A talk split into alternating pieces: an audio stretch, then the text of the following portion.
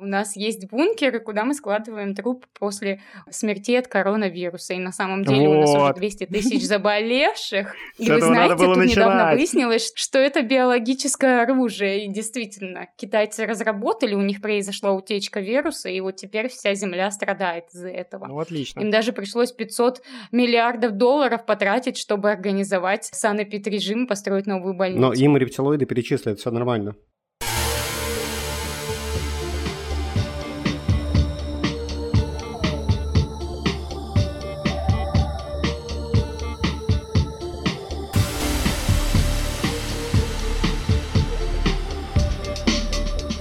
И привет, ребята! С вами подкаст ОВД, подкаст про то, что случается с миром после апокалипсиса и разными аспектами жизни, выживания, сложности, бла-бла-бла-бла-бла. С вами, как всегда, Паша Меркулов этим вечером. Привет, ребята! Я Лёш Лури, и сегодня с нами Настя Коновалова, врач-инфекционист. И почему мы позвали Настю, я думаю, вы прекрасно все догадываетесь, потому что мы сейчас сидим вовсе не в уютной студии, мы все самоизолировались по своим домам, э, сидим тут на запасах туалетной бумаги, консервированных бобов и марлевых масок.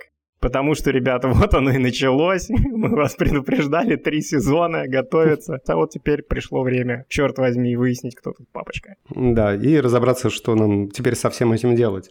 Настя, спасибо большое, что согласилась присутствовать. У нас к тебе куча вопросов, но перед тем, как мы начнем, прекрасная история. Мы должны были записывать этот выпуск на студии, но Настя вернулась вчера из Лондона и попала на карантин.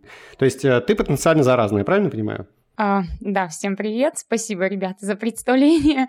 А, потенциально в течение 14 дней у меня могут развиться симптомы заболевания, коронавирусной инфекции, и в связи с этим я в течение 14 дней должна находиться на самоизоляции дома для того, чтобы не передать другим инфекцию в инкубационный период, когда проявлений нет, а я уже заразна. Так что да. Mm. А ты хорошо себя чувствуешь? Да, я себя чувствую отлично. Пока.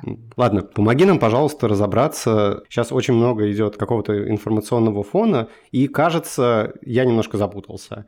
Вообще, чем люди болеют, то, что передается им от других людей или крысы Суматры или летучих мышей или продуктов их скрещивания. Есть вирусы, есть бактерии, есть грибки и паразиты. В общем, что, что все это такое, как оно работает и чего надо бояться?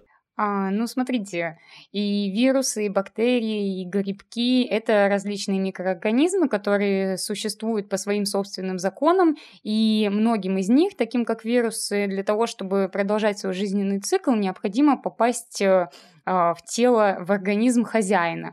И для многих вирусов а, хозяином могут являться разные существа, в том числе и человек. И сейчас, если говорить о том, чем люди болеют и что они могут передать друг другу от человека к человеку, то чаще всего это вирусные заболевания, а бактериальные угу. осложнения и грибковые осложнения уже случаются на фоне каких-то развитых тяжелых заболеваний, на фоне расслабленного иммунитета. А, ага. Убить нас могут все эти штуки, в принципе. Если мы достаточно плохо себя чувствовали а... уже до контакта с ними. В принципе, есть э, понятие иммунодефицитов, и есть иммунодефициты первичные, которые врожденные, которые непосредственно связаны с тем, что страдает какое-то звено иммунной системы, а есть иммунодефициты приобретенные или вторичные, и к ним уже относятся, вы наверняка знаете, вирус иммунодефицита, ВИЧ-инфекция, которая вызывает угу. снижение иммунитета, и вы наверняка знаете, что люди страдают онкологическими заболеваниями и в связи с этим получают а, различное лечение, как лучевую терапию, так и химиотерапию. Все это отражается на состоянии иммунной системы. И вот у таких людей шанс заболеть и развить какие-то вирусные, бактериальные заболевания, в том числе и грибковые, очень тяжелые, у этих людей риск очень высокий. На самом деле, если говорить о вирусных инфекциях, то они обладают высокой способностью передаваться от человека к человеку. Если говорить о бактериальной инфекции, то все-таки у нас у всех есть какая-то а, постоянная бактериальная флора, которая находится в нашем организме, есть как говорят, хорошая флора, есть плохая флора. Это есть которая условно йогуртом поправляется, да, вот это? Да, типа того, бифидобактерии и так далее, лактобактерии. Ну вот хорошая флора помогает нашему организму работать. Есть условно патогенная флора, это такие бактерии, которые у нас живут, никакой опасности не представляют для нас, но если у нас снизится иммунитет, если мы заболеем, то эти бактерии почувствуют себя в наиболее благоприятной обстановке и начнут делиться, и тем самым провоцировать развитие заболеваний бактериальных. То же самое, когда мы говорим о грибковой патологии, очень часто грибковая патология осложняет все-таки какой-то из заболеваний. Ну, например, человек заболел гриппом, и у него развилась пневмония.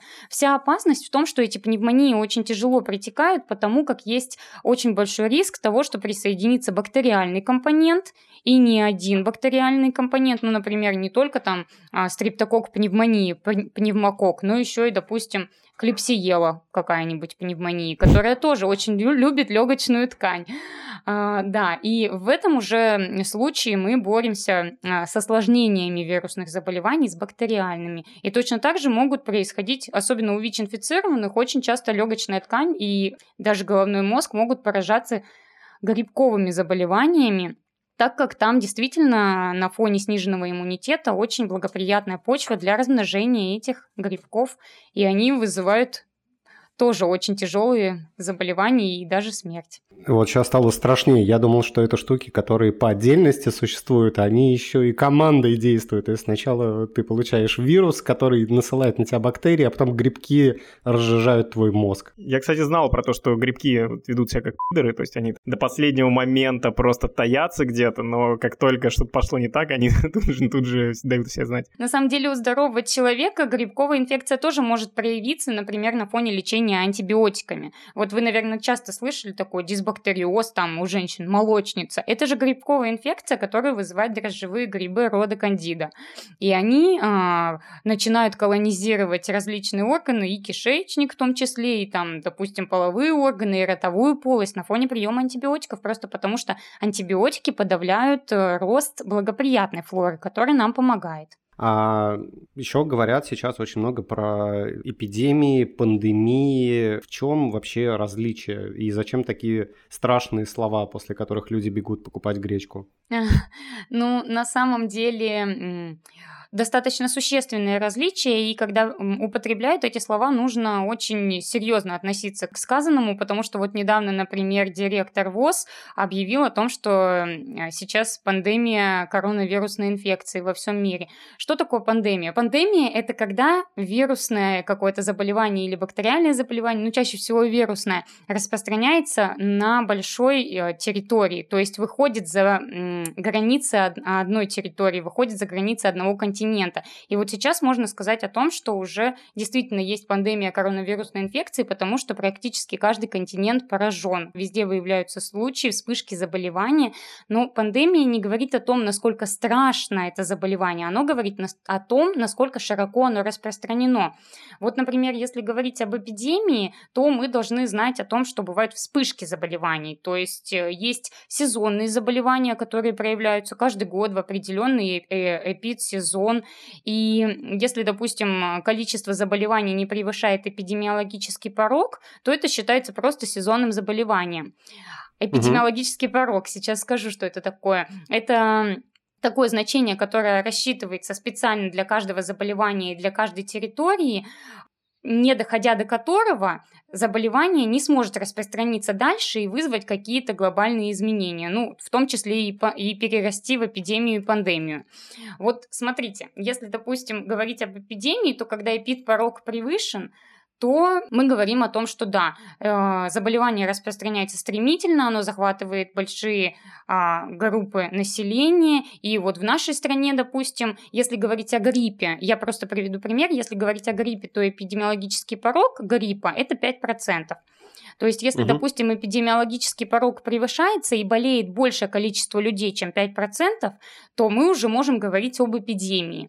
Вот, например, для заболевания ВИЧ-инфекции, для вируса иммунодефицита, вот этот эпидемиологический порог из-за общего охвата ВИЧ-инфекции всей Земли, из-за общего охвата территорий, из-за того, что каждый год определенное количество человек начинает, ну, заболевает ВИЧ-инфекцией, эпидпорог для ВИЧ-инфекции 1% составляет.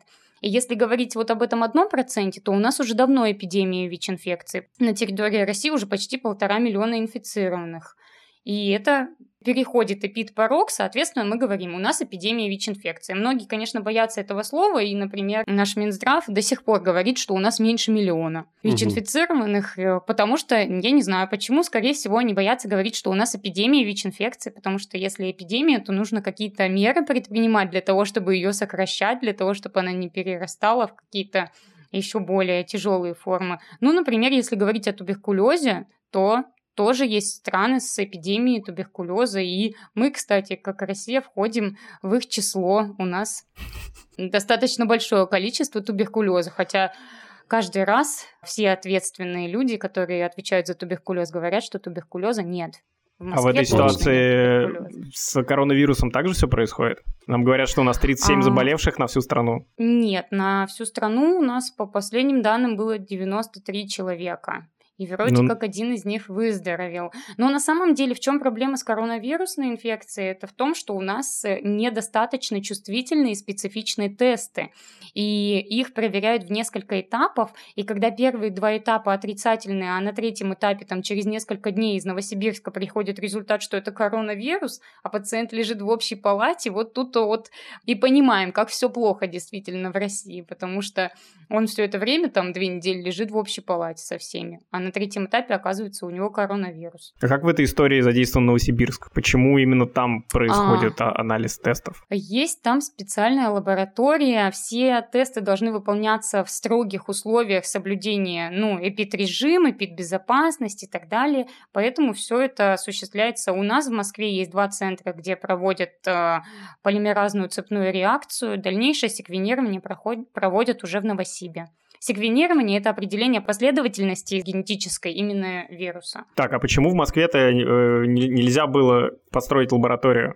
Зачем возить вирус через всю страну? Это же долго, дорого. Вероятно, вероятно, можно было, но мы обходимся тем, что имеем. Так, окей, мы уже перешли к э, коронавирусу, поэтому давай разберемся, насколько эта штука серьезная, заслуживает ли она той паники, которая вокруг этого есть. Потому что я сейчас шел домой, я проходил мимо каждой аптеки, и в каждой аптеке была очередь. И нигде нету санитайзеров, нигде нету масок.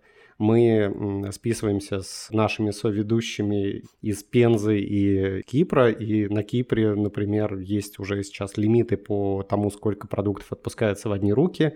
В Пензе ничего, понятно, нету, в Пензе люди продолжают пить. А такое ощущение, что все очень-очень серьезно вот это все восприняли. Это адекватная реакция или это больше какая-то информационная шумиха, которая заставила людей подорваться? А, ну, смотрите, я могу высказать свое отношение к этой ситуации. И сейчас ситуация принимает серьезные обороты, и к этому нужно относиться серьезно. Но то, что происходит в средствах массовой информации, это действительно информационный шум. И вместо того, чтобы научить людей, как профилактировать заболевания, что делать, что мы можем, э, как мы можем помочь, как мы можем предотвратить распространение этой инфекции, и вместо того, чтобы предпринимать какие-то действительно эффективные необходимые меры, а, наши СМИ раздувают огромные просто какие-то, я не знаю, из мух, из мух слонов о том, что мы все умрем и как стремительно распространяется этот вирус. Да, люди действительно напуганы, да, действительно нигде нет санитайзеров и масок. Ну ладно, хотя бы, слава богу, они скупили эти санитайзеры, и они, если даст бог, будут обрабатывать руки им. Тут как бы важно научить людей, что с этим делать, а не просто так запугивать тем, что да, действительно у нас на территории России уже 90 человек заболело, и что мы теперь будем делать, и все на самоизоляцию. К нам э, в клинику много раз приходили различные каналы, которые хотели горячих новостей о том, что это заговор, о том, что это э, китайцы поднимают свою экономику а, о том, что это американцы наслали биологическое оружие, и когда они не получали ответов таких, которые они хотели, они уходили и не публиковали этот, эти материалы нигде, потому что там не было ничего такого хайпового.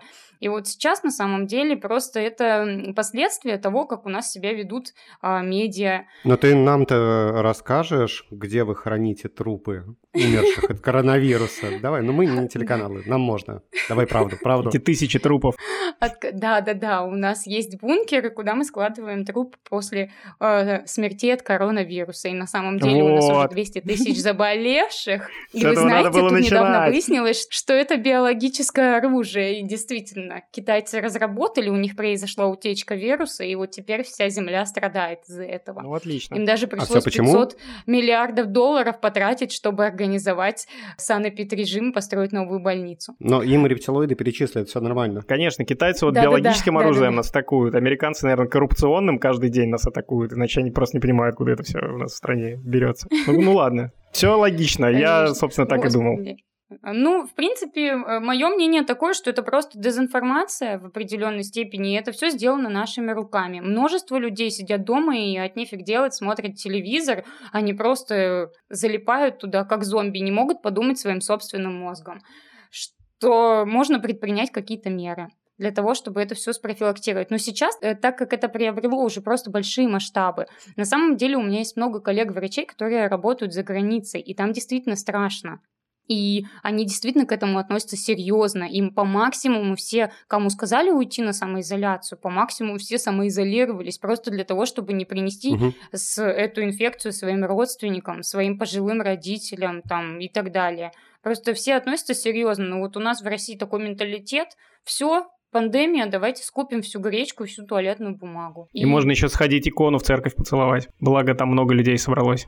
Ладно, мы поплакали над судьбами Родины. Окей, да, это информационный шум, но при этом никто не отрицает опасность э, этой болезни. И вот где граница между паранойей и э, каким-то адекватным поведением? Реально, что надо делать сейчас, что не надо делать? А, ну, смотрите, на самом деле, э, просто так для сравнения есть показатели смертности, летальности, там индекс контагиозности. Это такие показатели, которые, в принципе, могут э, небольшой прогноз нам дать, как будет развиваться дальше вот эта эпидемия и что с ней можно будет сделать. Так вот, если мы говорим о летальности, то летальность немного превышает 2%. И если сравнивать это с летальностью от гриппа, гриппа, то она получается в два раза больше летальности от угу. гриппа. Но опять же, если брать летальность от гриппа, то гриппом заболевают миллионы людей, умирают тысячи.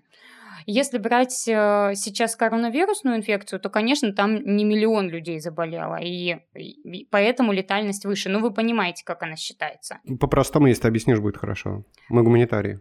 Э, летальность это такой показатель, э, это соотношение количества умерших людей от этого заболевания к числу заболевших. Угу. Угу. То есть не в общей популяции населения, а к числу заболевших. И вот если мы говорим об этом, цифры э, смертности, хотя у гриппа там летальность 1%, но это тысячи людей, это больше 10 тысяч людей. CDC э, опубликовали недавно данные. С октября 2019 года по январь 2020 года умерло от гриппа в Америке больше 10 тысяч людей при эффективной вакцинации. А, я понимаю, о чем ты говоришь, но основная паника это не потому, что смертность э, выше. Насколько я понимаю, показатели смертности ты можешь рассчитать, когда у тебя эпидемия уже закончилась. Когда мы ну, посчитали сейчас, все тела, да, сейчас же непонятно, кто больной, кто здоровый. И люди очень сильно не доверяют тому же самому правительству. Я каждый раз, когда смотрю э, сводку того, сколько у нас э, человек официально заразилось коронавирусом, мне, ну, мне смешно. Я не верю, что на всю Россию их 100 человек. Я думаю, что их гораздо больше, учитывая...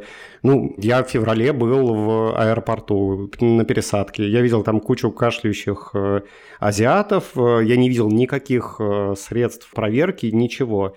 То есть все, все меры, которые начали предпринимать, их начали предпринимать ну, буквально позавчера. А, и я просто не могу доверять чувакам в их оценке цифр. Ну да, ты прав. Тут стоит сказать, что как бы показатель летальности, он изменяется в зависимости от количества заболевших и в зависимости от, но, от новополученной информации, то есть он обновляется.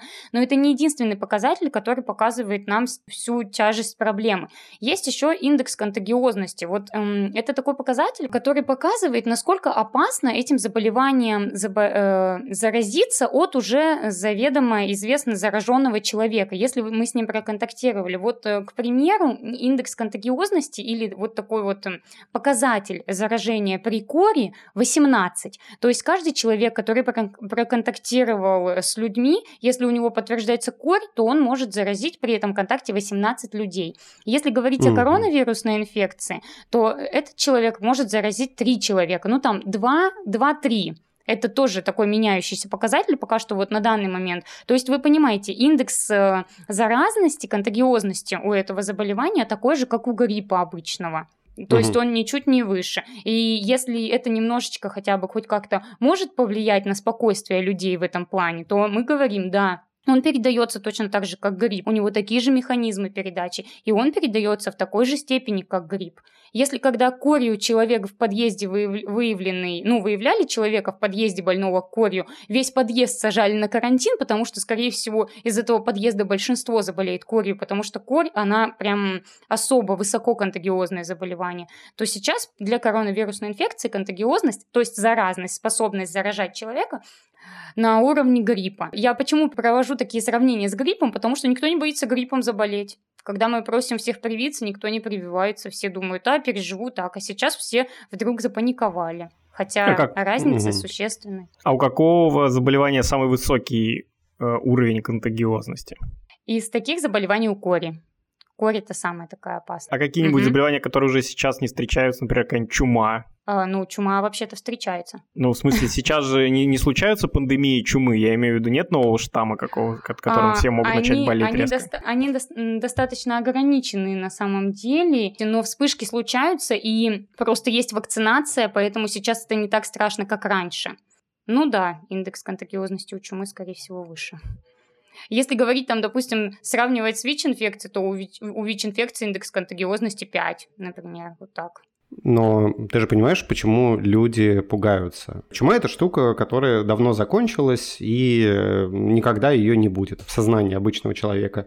ВИЧ – это штука, которую ты можешь подхватить, если ты с наркоманами и проститутками в сознании, опять-таки, обычного человека. Нет, я с этим в корне не согласен. Все посмотрите, пожалуйста, фильм Юрия Дудя про ВИЧ-эпидемию.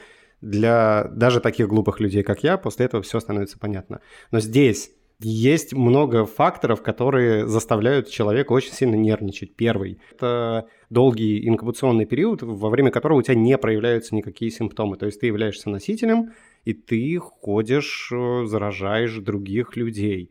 Непонятно, сколько... Ну, а какие-то люди вообще, наверное, могут ходить и сами не заболеть, но при этом перезаражать кучу там своих коллег, знакомых, любовниц и кого угодно.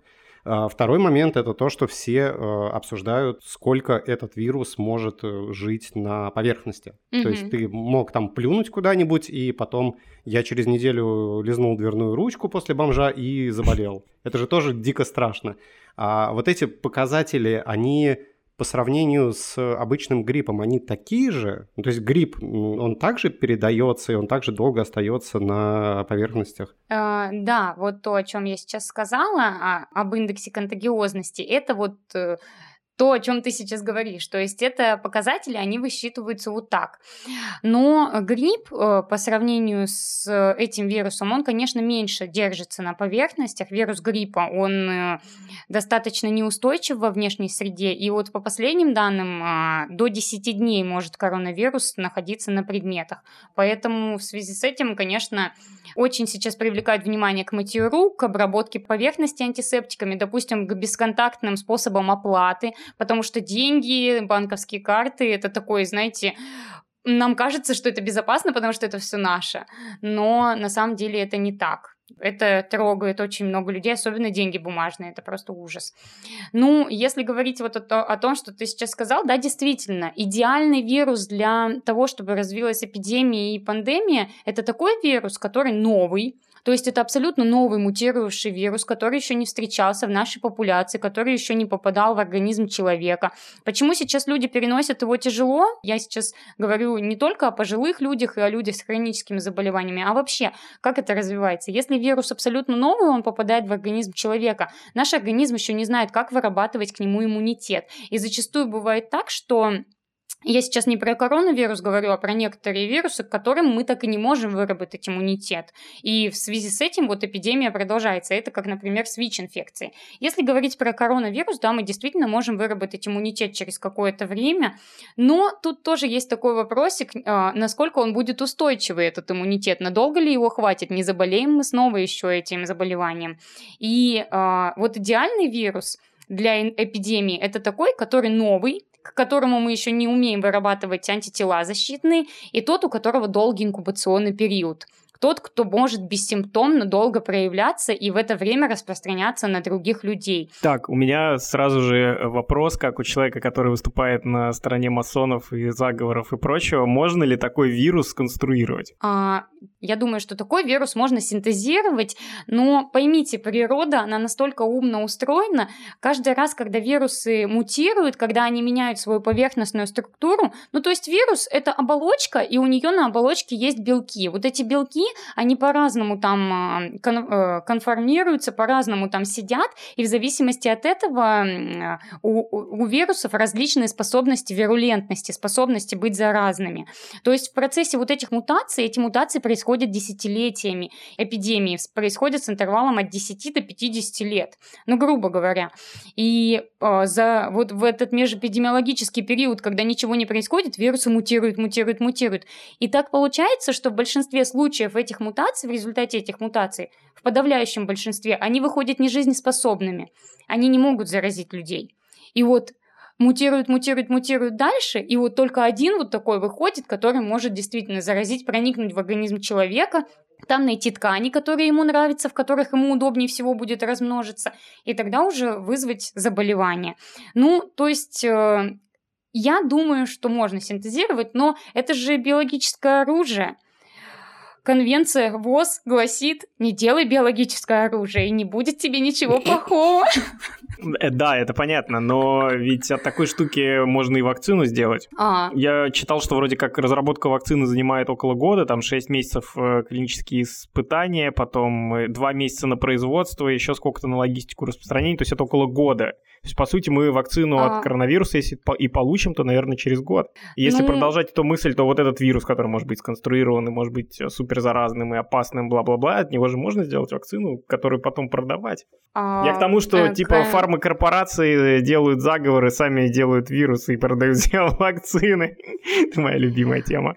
Конечно, ну, проблема в том, на самом деле, что, э, да, действительно, на разработку вакцин уходит много времени. И смотрите, э, когда э, вот произошла вот эта вспышка в Ухане, все страны мира потребовали китайцев выделить этот вирус и прислать э, сэмпл, я не знаю, как это, э, части, э, вот эту вирусную частицу во все страны разослать для того, чтобы у наших ученых был живой вирус для того, чтобы проводить испытания. Вы, э, Погоди, а навер... как это делается? Они берут зараженного китайца и отправляют его в другую страну? Нет, нет, они выделяют Частицу. вирус, они выделяют вирусную частицу, помещают ее в различные контейнеры, в контейнеры, в контейнеры, в контейнеры, в контейнеры, и все это пересылают, конечно же. И, и, и на почте вот... России потом это все проебывается. На фоне чего пошли вот эти слухи про заговор, про фармкомпании, потому что возникла информация, что нам до сих пор не передали вот эту вот частицу вируса.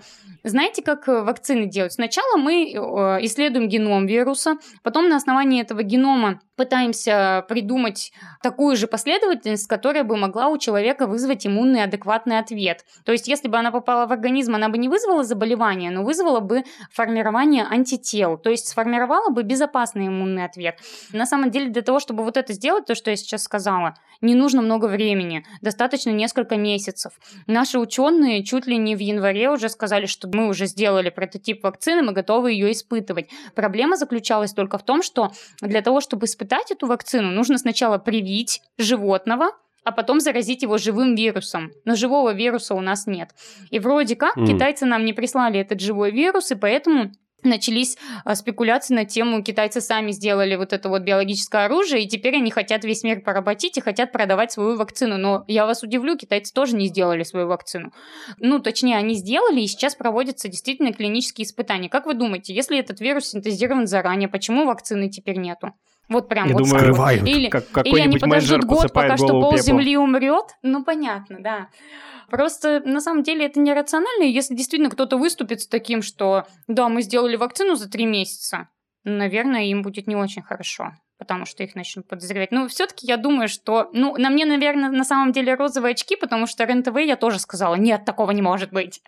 Ну, то есть, и они ушли, они так расстроились из-за этого. Но они Технически вернутся. все можно, но я, наде- ну, я надеюсь, что все-таки в нашем мире такого нет, не должно быть. Спасибо. Это была пятиминутка теория заговоров.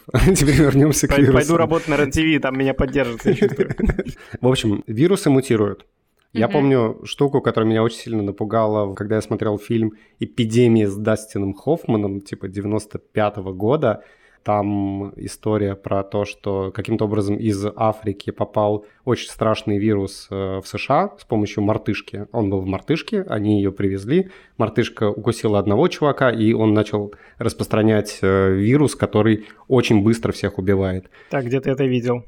Ну, конечно, во всех фильмах ты это видел. В тот момент, когда Дастин Хоффман выходит на сцену, там уже весь город заражен, он всех пытался предупредить, это все очень опасно. Я просто очень хорошо помню эту сцену. Он ходит по госпиталю и э, понимает, что вот в, в- в той палате, где содержались инфицированные, вот они лежат. А в другой палате лежит чувак, у которого там перелом был, и он тоже заразился, но они не контактировали. И он так э, смотрит наверх, камера медленно отъезжает, и он такой, вирус мутировал, теперь он переносится по воздуху. Вот э, как мутируют вирусы, что они могут приобрести, какие суперспособности. И главное, вот тот вирус, который у нас есть сейчас. Вот он может вдруг внезапно стать вирусом, от которого мы все начнем умирать. А, смотрите, на самом деле этот вирус, конечно, может стать супервирусом, от которого мы все начнем умирать, и возникнет что-то типа испанки. А, Я думаю, что такое возможно, потому что вирусы мутируют в результате реассортации. Реассортация генов – это перемешки генов. А я сейчас попробую объяснить просто на таком легком примере про грипп, как это происходит. Вот, допустим, есть э, больная, например, свинья. Вот у свиньи есть свой свиной грипп, которым она болеет. Это грипп животных. Те, кто ее окружают, те, кто о ней заботятся, например, там люди, люди, да, они э, б- заболевают вдруг внезапно своим человеческим подтипом гриппа. И насколько вы можете знать, подти- э, живо- э, подтипов животного гриппа есть несколько подтипов человеческого гриппа. Вы наверняка слышали эти цифры там H1N1, H3N5. Вот эти вот H и N – это гемоглютинин и нейроминидаза. Это специфические белки на поверхности вируса. И вот то, в какой комбинации они стоят, из-за этого присваивают названия разных, разным вирусам. М. Ну вот, и вот эти вот э, гемоглютинины и нейроминидаза, они обуславливают вирулентные свойства вируса. И если, допустим, вот эта свинья проконтактирует с этим человеком, он там ее с ладошки покормит, а перед этим чихнет в эту ладошку, она заразится этим гриппом. Встретятся вот эти два вируса, и у них начнется перемешка генов.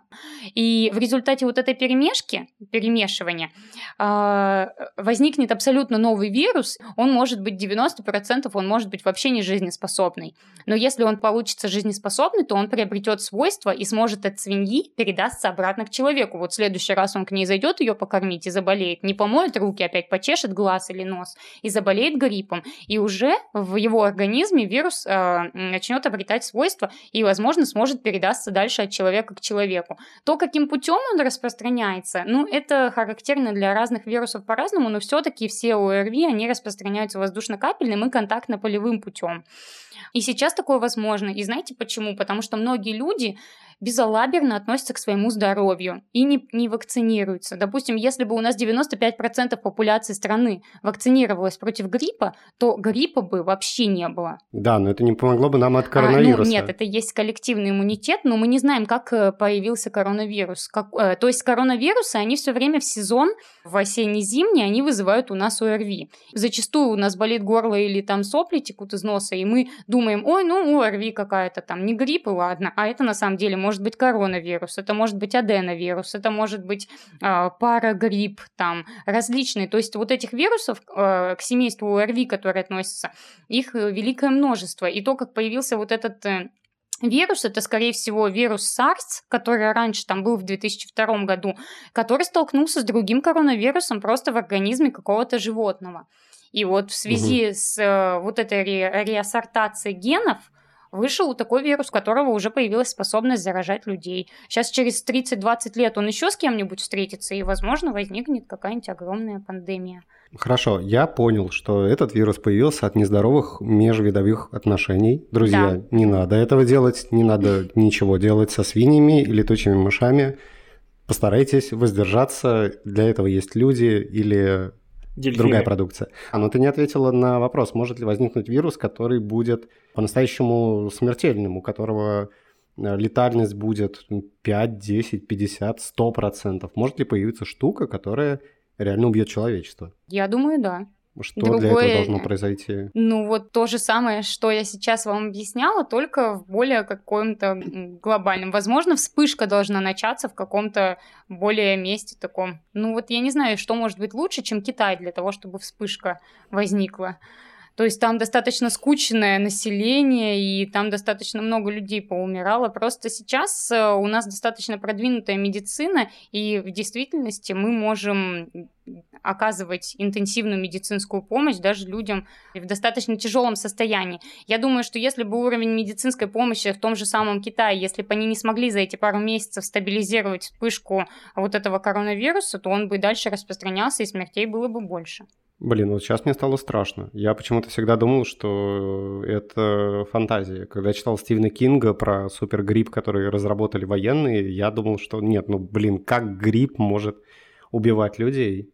Спасибо, да. Теперь я буду гораздо хуже спать. Мне кажется, тут же еще проблема в том, что не сам грипп э, убивает людей. Даже если мы представим, что появится какая-то супер заразная болезнь, которая будет протекать очень бурно, и люди будут умирать очень быстро в большинстве количестве случаев, проблема-то в том, что инфраструктура многих государств не готова к таким штукам. Пока она разворачивается, да. пока, пока все понимают, сколько у нас есть врачей, сколько у нас есть мест больницы, сколько у нас есть необходимой аппаратуры, люди уже в коридорах валяются больные, заражают других людей, а потом уже и в коридорах места не остается. И вот пока вся эта штука раскачается, погибнет очень много, много граждан в разных странах. Да, но при этом в каждой, в том же самом э, противостоянии были персонажи, которые, персонажи книги, которые не заражались вирусом. Могут ли быть люди, на которых, в принципе, тот же самый коронавирус никак не влияет? Ну, неважно, даже не коронавирус, а вот любое другое страшное заболевание.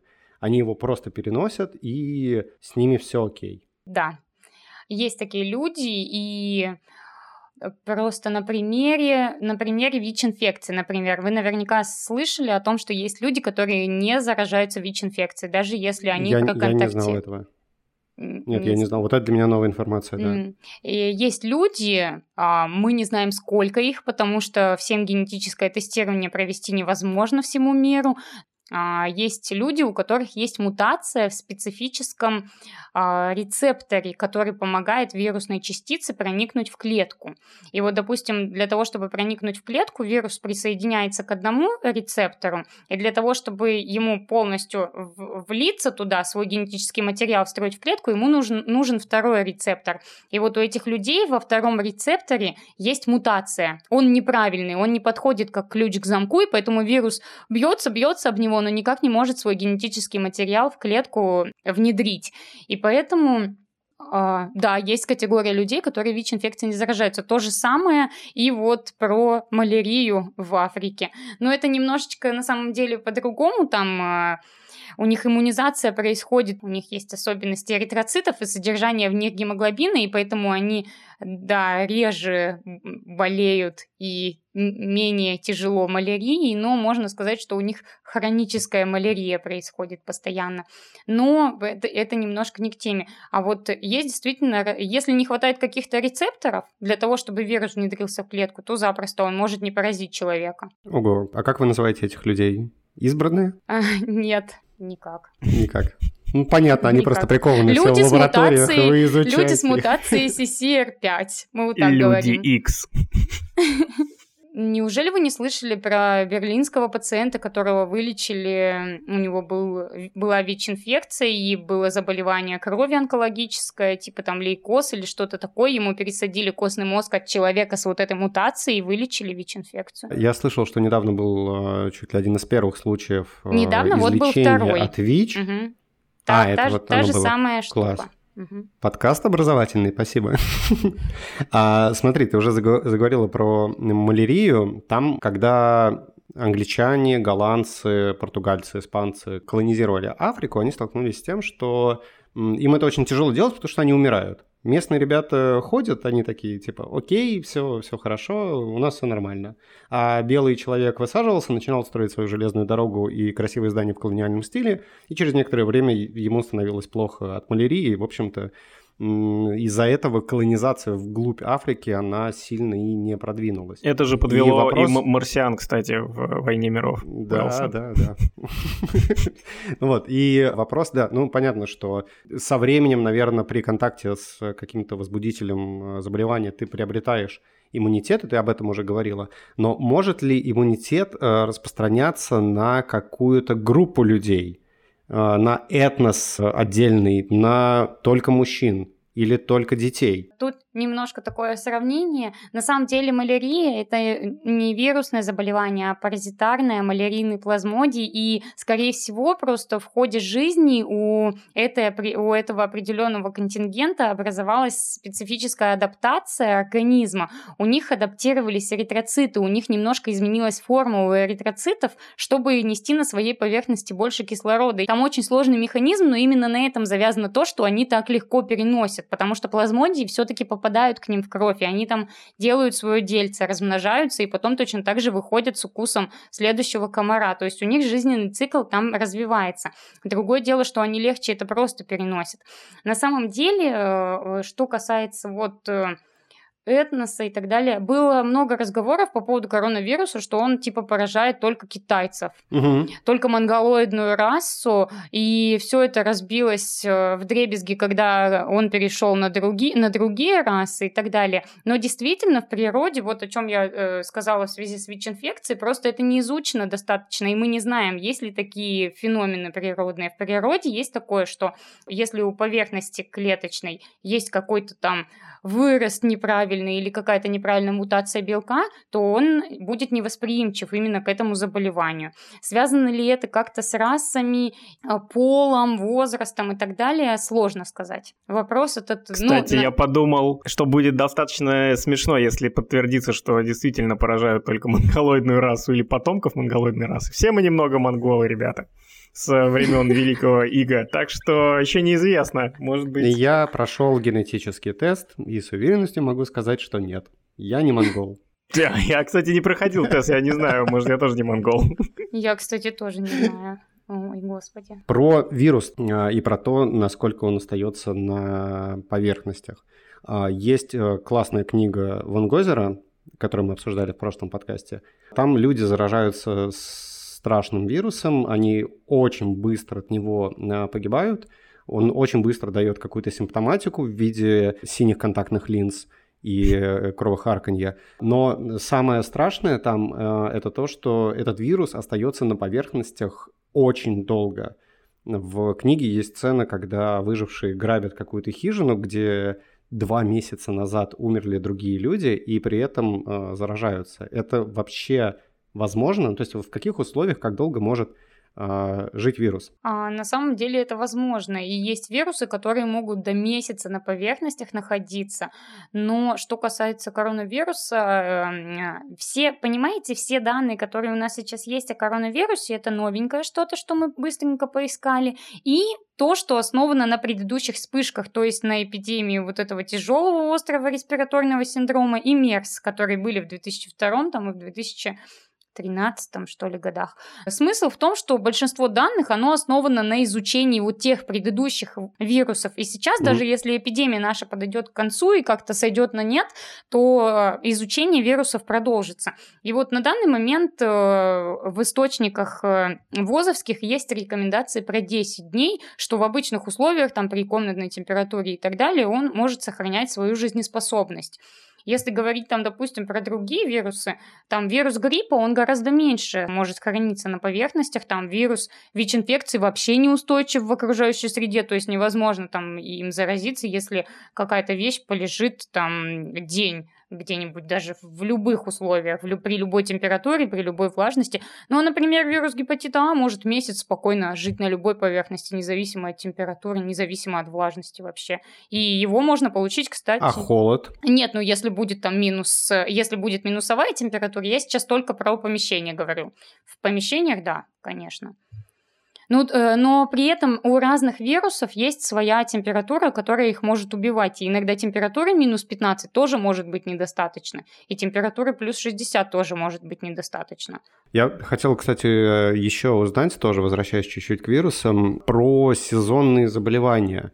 Про mm-hmm. тот же самый грипп, который приходит везде по всему миру Э, весной и, и осенью почему-то. Вот я не, не очень понимаю, почему это происходит весной и осенью, потому что вроде бы это должно быть как-то завязано на иммунитет, насколько он подвержен сейчас каким-то заболеваниям, и на температуру окружающей среды. Почему тогда весной и осенью? Потому что весной, по идее, температура уже нормальная, иммунитет плохой, а осенью температура непонятная, но иммунитет хороший. Ты же все, все лето ел свежие фрукты. И, а вообще зимой тогда никто не должен болеть, потому что холодные вирусы умирают. Почему так происходит? Ну, на самом деле, эпидсезон по гриппу осень-зима – это месяцы с октября по март. И смысл здесь э, в том, что люди в связи с тем, что приходят холода, они больше проводят времени в помещениях, в менее проветриваемых помещениях, больше скученности людей, больше ходят в различные там театры и так далее. В то время, когда весной и летом можно погулять на улице и провести время на улице, там, где циркуляция вируса, как бы, как сказать-то, нету таких э, тесных контактов. А вот в помещениях все-таки люди проводят там в кафе, в ресторанах, в кинотеатрах, они в очень тесных контактах находятся. Тесным контактом считается контакт менее, ну или на расстоянии одного метра. То есть, угу. если вы на расстоянии одного метра с человеком, если вы сидите в кинотеатре и человек чихнул, этот человек чихнул, он чихнул это на диаметр 3 метра вокруг себя вы уже попали в зону распыления вот этого вируса в частичке аэрозоля, которым он чихнул. Угу. Ну и, в принципе, тут э, эпидемиологический подъем заболеваемости, он связан с тем, что люди начинают быть скученными и больше с друг другом общаться в закрытых пространствах. Я реально стал умнее. Я правда думал, что это про витаминки и про то, что я без куртки хожу. Окей, а, классно, что ты заговорил про человека, который чихнул в кинотеатре. Такой как будто классический пример э, распространения распространителя. Вот то, что как бы сейчас э, происходит с э, вирусом, с тем, как он э, распространяется, то, что потенциально может происходить, какие-то модели, они учитывают то, что человек может специально заражать других инфекцией. Есть же на свете наверняка говнюки, которые специально ходят кашляют э, во всех автобусах э, на зло другим людям. Сбегают из карантина, не обязательно они говнюки, у них могут быть разные причины сбежать из карантина. Я уже массу историй таких слышал, почему люди оттуда ну, убегают. Здесь, э, здесь просто на самом деле такие два вопросика. Что касается моделей, которые рассчитывают распространение и те, которые прогнозируют, насколько стремительно это будет распространяться, они, конечно, не учитывают говнюков. Никакая модель не учитывает говнюков. Не все модели учитывают даже вакцинацию и смерти. А что уж угу. говорить о том, что люди кого-то специально пытаются заразить. Да, такие люди есть. И я не знаю, почему так происходит. Я буквально вот э, вчера или позавчера читала кучу информации про то, что люди в Фейсбуке там писали, кто-то сбегал из-под карантина, из больниц и так далее, кто-то там боролся за свои права как мог. Я не знаю, на самом деле, почему, чем руководствуются люди, когда так делают, потому что самое действительно рациональное было бы просидеть 14 дней дома и не подвергать никого риску. Мало того, что себя, так еще и своих родственников, знакомых и так далее но, видимо, у людей есть какая-то мотивация. Кто-то не хочет находиться в больнице, кто-то кому-то скучно дома сидеть, кто-то на самом деле просто не знает о том, что это опасно, и не знает, как вирус передается, и что самое худшее, вот у нас в России люди разделились на два лагеря. Одни коронафобы, я не знаю, как их назвать, коронавирусофобы, а вторые, да, меня это никогда не коснется, да, со мной такого никогда не случится. Я Вообще... Ну, типа того. Вот. И на самом деле так люди ведут себя потому что не знают. Это все от э, того, что нехватка у нас информирования населения происходит. Вот и все. Сегодня по дороге домой в переходе я видел бабушку, которая торговала чесноком и говорила, чесночок от коронавируса покупаем, чесночок от коронавируса.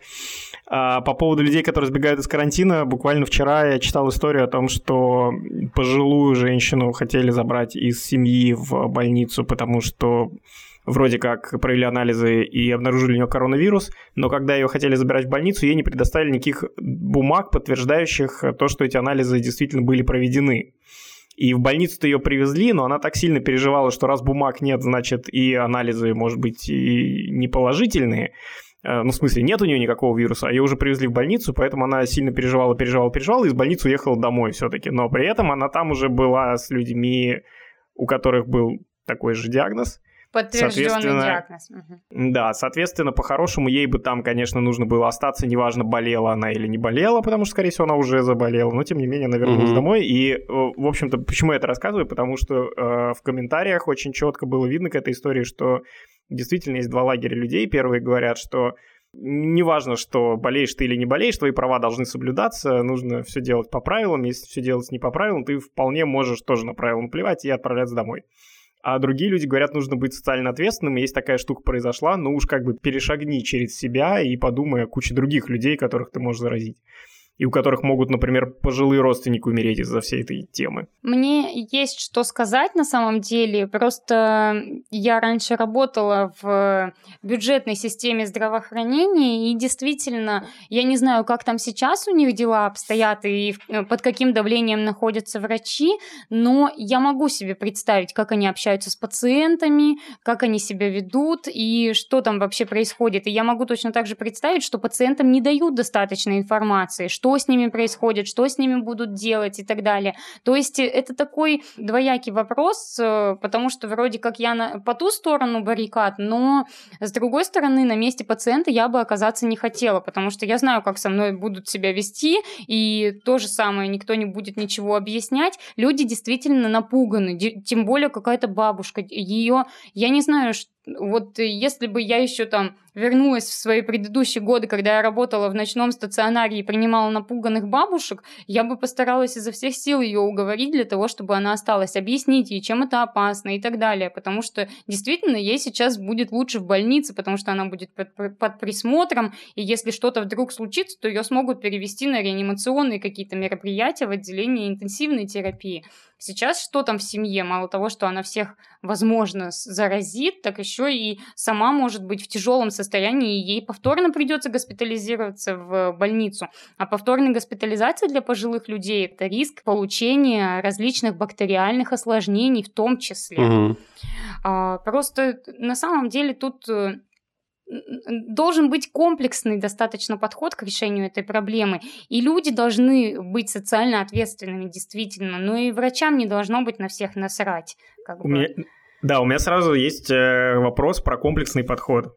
Э, вот есть Всемирная организация здравоохранения. Есть ли у нее какие-то планы, предписания, инструкции по тому, как нужно действовать в таких ситуациях и насколько эти инструкции вообще воплощаются в жизнь на местах? Ну, я так понимаю, что зависит сильно от страны, Потому что в том же Сингапуре никакого очага инфекции не вспыхнуло просто за счет того, что они массированно начали информировать население о том, что надо делать.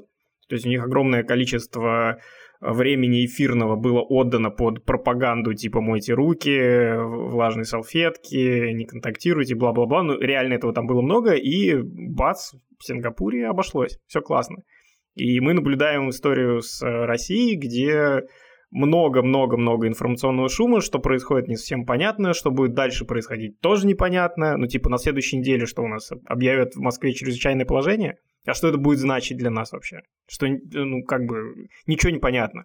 И вот есть ли вообще какие-то нормативы, инструкции, как все воплощается в жизнь и работает ли оно?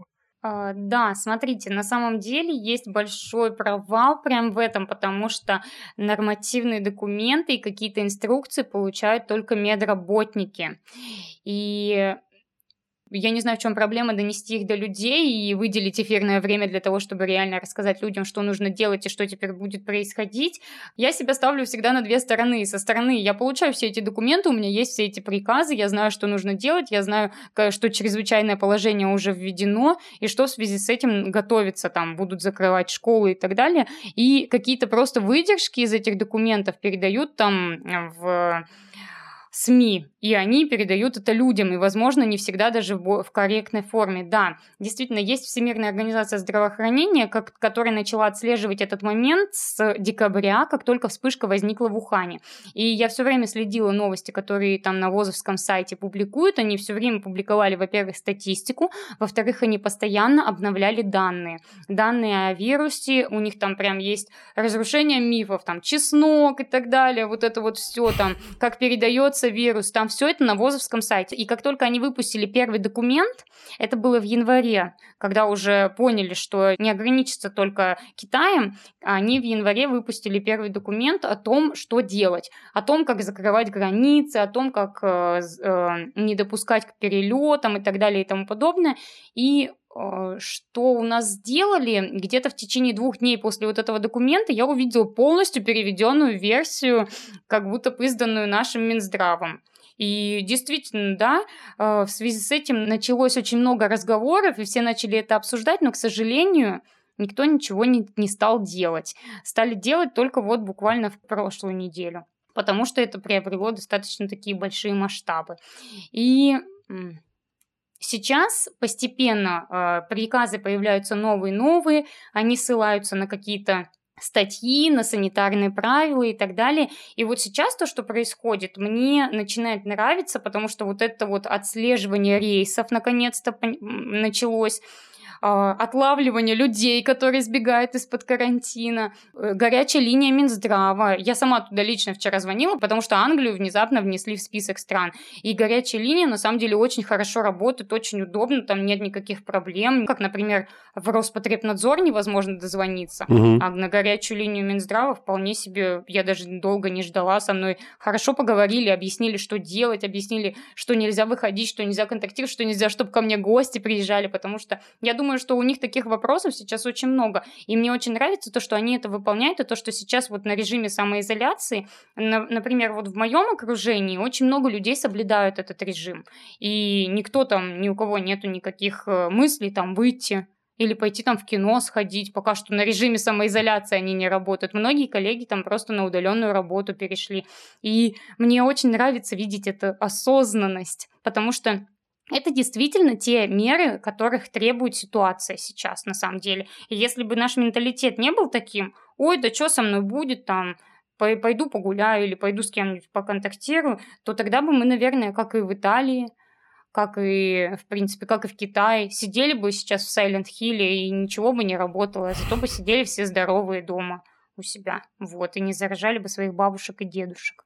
Вот это, кстати, интересный а, момент. Он опять немножко наталкивается на тему недоверия государству, которое возникает, но при этом перекликается с тем, что ты говоришь. В действительности, да, есть э, масса э, как бы и слухов, и ты так немножко подтруниваешь, наверное, над медиа, да, в плане того, что они сеют панику, рассказывают о том, что это там рептилоиды, что это запрограммированный вирус или что-то еще, или какую-то дезинформацию распространяют, но при этом в моем, условно, медиа-окружении я вижу очень классную штуку. Я вижу, что очень много людей самоорганизовываются, они уходят на вот этот, там, на самоизоляцию до того, как их работодатель куда-то переводит, они э, распространяют нормальную, понятную другим людям информацию, так, чтобы можно было бабушке своей объяснить, что надо делать, чего надо бояться, чего не надо бояться. И для меня удивительно, что больше для вот этой информационной пропаганды правильных действий делают какие-то YouTube-чуваки, чем государство. Потому что, с моей точки зрения, Министерство здравоохранения в первую очередь должно именно это сделать, пресечь все слухи и рассказать как бы по шагам, что должно происходить. Нет, я согласна, потому что то же самое произошло с фильмом «Дудя». Фильм вышел, и к нам пришли просто огромные толпы на тестирование. Никто знать не знал про экспресс-тесты вообще, никто об этом никогда не рассказывал. Потом э, в различных некоммерческих организациях тоже количество тестируемых возросло просто в полтора раза. Просто потому, что они наконец-то узнали, что так можно было. Ну да, я считаю, что тут есть такой моментик. Не все выполняют свои обязанности. А еще очень классно вот в этой ситуации, которая сейчас происходит, э, она мне нравится как микромодель зомби-апокалипсиса, потому что очень сильно видно, как себя начинают вести люди, когда чуть-чуть ситуация выходит из, э, из нормального течения дел. Ну, есть же ну, некий сейчас этический вопрос происходящего, да, то есть есть э, рациональное поведение в этой ситуации и есть иррациональное поведение. И если все наше сообщество начнет действовать рационально, то есть будет э, самоизолироваться, не побежит в панике покупать туалетную бумагу, спровоцировав еще больше спроса на туалетную бумагу, то мы, скорее всего, это все переживем нормально. Но а, в то же время ты как человек себе очень тяжело думать про вот это общее благо, ты начинаешь думать так, ну окей, я сейчас не буду создавать ажиотаж на гречку, я посижу и подожду, и все будет нормально. Но сосед, сосед наверняка сейчас купит всю туалетную бумагу, и вся моя семья будет переживать апокалипсис с грязными задницами. И вся твоя семья будет ходить к нему срать. И ты пытаешься сбалансировать вот этот момент и понять, а как, как тебе надо поступать, и видно, очень как эм, для людей уже сейчас эти этические вопросы возникают, а когда наступит зомби-апокалипсис, ох, ребята, там же будет гораздо интереснее, гораздо больше придется решать. Мне, кстати, нравится твоя аналогия, потому что понятно, что в случае зомби-апокалипсиса ставки будут выше гораздо. То есть градус всего будет выкручен на максимум, и то, что сейчас протекает медленно или где-то под поверхностью воды, там всплывет и будет кипеть по полной программе. Но еще в этом вот маленьком тизере апокалипсиса, в котором мы сейчас находимся, э, лично мне понятно, что самой заразной штукой является паника. Это первое, с чего все начинается. Это катализатор вообще всего. Неадекватного поведения, возможности заразиться, э, бла-бла-бла-бла. Ну, короче, вот в основе всего лежит вот эта вот простая штука, когда ты смотришь на других людей, когда тебя постоянно подогревают посты отовсюду, откуда только можно, и ты не можешь уже отличить правду от неправды и начинаешь об этом думать все больше и больше, начинаешь беспокоиться о своих близких, начинаешь э, думать, что все, пора брать судьбу в свои руки, черт возьми, надо бежать из города и прихватить с собой всю туалетную бумагу, которую я смогу найти по дороге. Паника хуже всего. Ну, такой вывод я для себя сделал. Да. Настя, последний вопрос. Как понять, что все по-настоящему плохо? Вот как ты, как специалист в этой области, для себя поймешь, что, упс, дело действительно пахнет керосином, и кажется, пора бежать в сторону Сибири? Ну, я вам сразу скажу, побег не спасет никого. А, ну, единственный выход, который я вижу в этой ситуации, это либо действительно как-то самоизолироваться от общества, либо, если нет такой возможности, то соблюдать правила гигиены, о которых вы все прекрасно знаете, и я даже немножечко сказала а, об этом. Но по-моему, вот сейчас все уже не очень хорошо, не так, как было. И на самом деле вот на этом моменте я бы уже задумалась и как-то больше бы за свою безопасность и за, безопа- за безопасность родственников бы переживала. Поэтому, в принципе, я не сопротивляюсь. Я очень хочу на работу, но я посижу дома две недели, чтобы не распространять вот это, потому что неизвестно, с кем я летела и кто на меня кашлял в Аэроэкспрессе, поэтому вот так вот. На самом деле самое важное, я с вами соглашусь, ребят, это не паниковать и сейчас просто взвешенно, рационально подходить к этому вопросу. Если нет возможности посидеть дома 2-3 недели, там сейчас нам сроки дают до 10 апреля вот этих вот ограничений мероприятий и так далее, никто не знает, как дальше будет. Может там на следующей неделе перестанут появляться новые случаи заболеваний и все пойдет на спад. И все подуспокоятся, выдохнут. Ну как бы я переживаю, что все выдохнут и начнут режим карантина нарушать в то же самое время время. А, но если, допустим, нет возможности посидеть дома, то нужно просто мыть руки, обрабатывать их санитайзерами, там, а, не рассчитываться деньгами, э, ну, использовать бесконтактные способы. Кстати, телефон, наушники, все это тоже нужно обрабатывать, желательно спиртсодержащими средствами, салфетками и так далее. Не находиться в метро, ну, не находиться там хотя бы в часы пик. Либо, если есть возможность пешком там идти на работу. Кто-то из моих знакомых полностью отрезал там знак автобус, пути на работу. бежать сейчас в магазин там и затариваться продуктами на две недели, я думаю, смысла нет, если нету ну, если как бы нету в планах посидеть на карантине. Потому что, например, мне вчера сказали, сесть на карантин, а у меня дома нет еды, я была неделю в Лондоне. Поэтому я, конечно, пошла в магазин, закупилась продуктами, и теперь сижу дома. Ну, то есть, возможно, да, я заразила всех в пятерочке. Ну, ты в маске была? Нет. Так, подождите, Отлично. вот, кстати, о масках. Маски используются только у больного человека с симптомами ОРЗ, и она может помочь только Либо если больной заразить, человек ее носит. Типа, чтобы не заразить, да. А типа, чтобы не заразиться, ну. маски не помогают. Да, да, но ты же, типа, может быть заразная. То есть ты как раз маску и могла бы одеть, когда пошла в магазин. Да, но у меня нет э, проявления респираторного заболевания, нет респираторных симптомов, с помощью которых я бы могла выделить вирус в окружающем следующую среду. Ну, а может быть, и ты чуть-чуть так под, подкашлянула там, когда шла. И, кстати, в общественном транспорте видел женщину, которая ехала в марлевой маске, покашляла в нее, сняла, вывернула наизнанку, надела другой стороной и продолжила. Я в ну, самолете типа, видела, как люди обрабатывают антисептиками кресла. Нормально, Всякое да. Бывает. Они выживут. Будем надеяться. Да. Ох, ребята. Настя, большое тебе спасибо, что приняла участие. Спасибо. Пускай у нас и не получилось э, увидеть тебя лично, но так безопаснее, мы это понимаем. Я не могу сказать, что мне стало спокойнее после того, как я узнал, что супергрипп может существовать, что ситуация уже не очень хорошая, но все равно больше информации — это лучше. Да, ребята, мойте руки, а, не выходите никуда, кроме скайпа, Пока у вас еще есть шанс, пройдите на iTunes, поставьте нашему замечательному подкасту 5 звезд. Немного времени осталось, но вы потратите его как следует.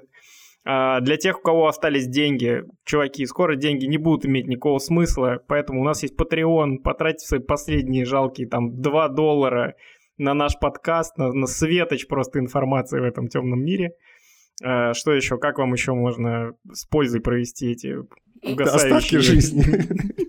Остатки э, времени в цивилизованном мире. Подписывайтесь на наш Телеграм, где мы будем вести прямую трансляцию ухудшения всего или улучшения. Ну, ухудшение, конечно, будет более драматично. Пишите нам, пока вы можете, у вас там работают руки, ноги. В общем, все будет классно, э, но может и нет. А мы будем продолжать выпускать подкаст. Спасибо, что были с нами сегодня. Пока. Пока. Пока.